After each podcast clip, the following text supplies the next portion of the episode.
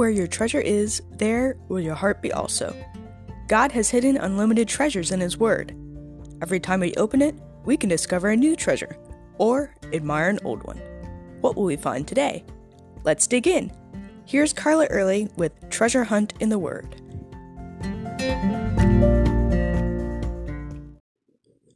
When my children were young, my daughter, the cautious one, always thought before doing things. My son, however, was more impetuous and curious, always trying different ways of doing things. One Wednesday night, as they waited at the car for their grandparents to finish talking with friends, my son decided to try to unlock the SUV doors with a stick. His sister, knowing it would not work, warned him that it wasn't a good idea. As you can guess, the stick broke off in the lock.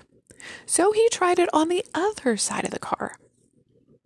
Once again, you would think he would realize how futile and foolish it was. His sister warned him again, but he ignored her and broke the stick off in the other lock. Of course, when his grandparents finally came over, he was in a lot of trouble. But his sister wasn't. She had warned him. The thing is, if she hadn't warned him, it would have been her fault too. As it was, she was not held accountable because she had done her job as her brother's keeper. Ezekiel had a similar job.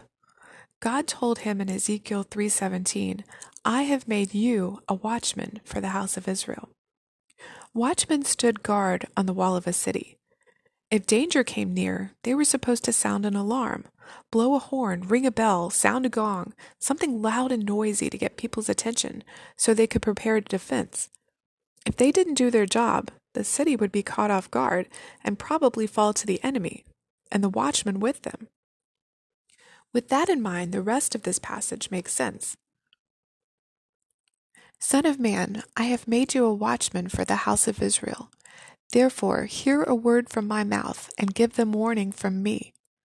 When I say to the wicked, You shall surely die, and you give him no warning, nor speak to warn the wicked from his wicked way, to save his life, that same wicked man shall die in his iniquity, but his blood I will require at your hand.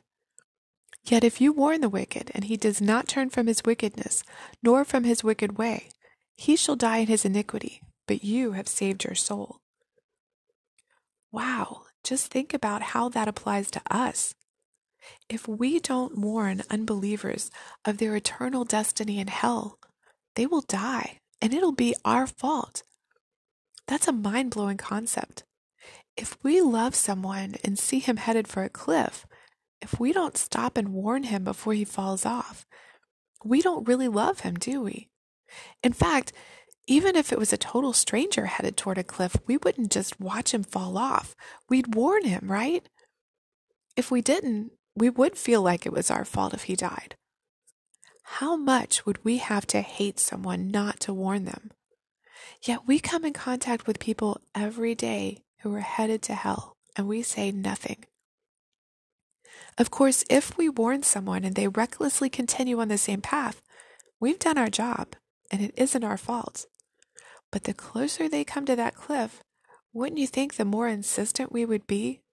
We wouldn't just let them walk off the cliff, would we? Not if we love them. We would do everything we could to keep them from falling off the cliff. But if we made a list of those that we know who aren't saved, could we really say we've done everything we could? said everything we could to them? Have we taken every opportunity to warn them? Do we truly love them? You can contact us at treasurehuntintheword at gmail.com.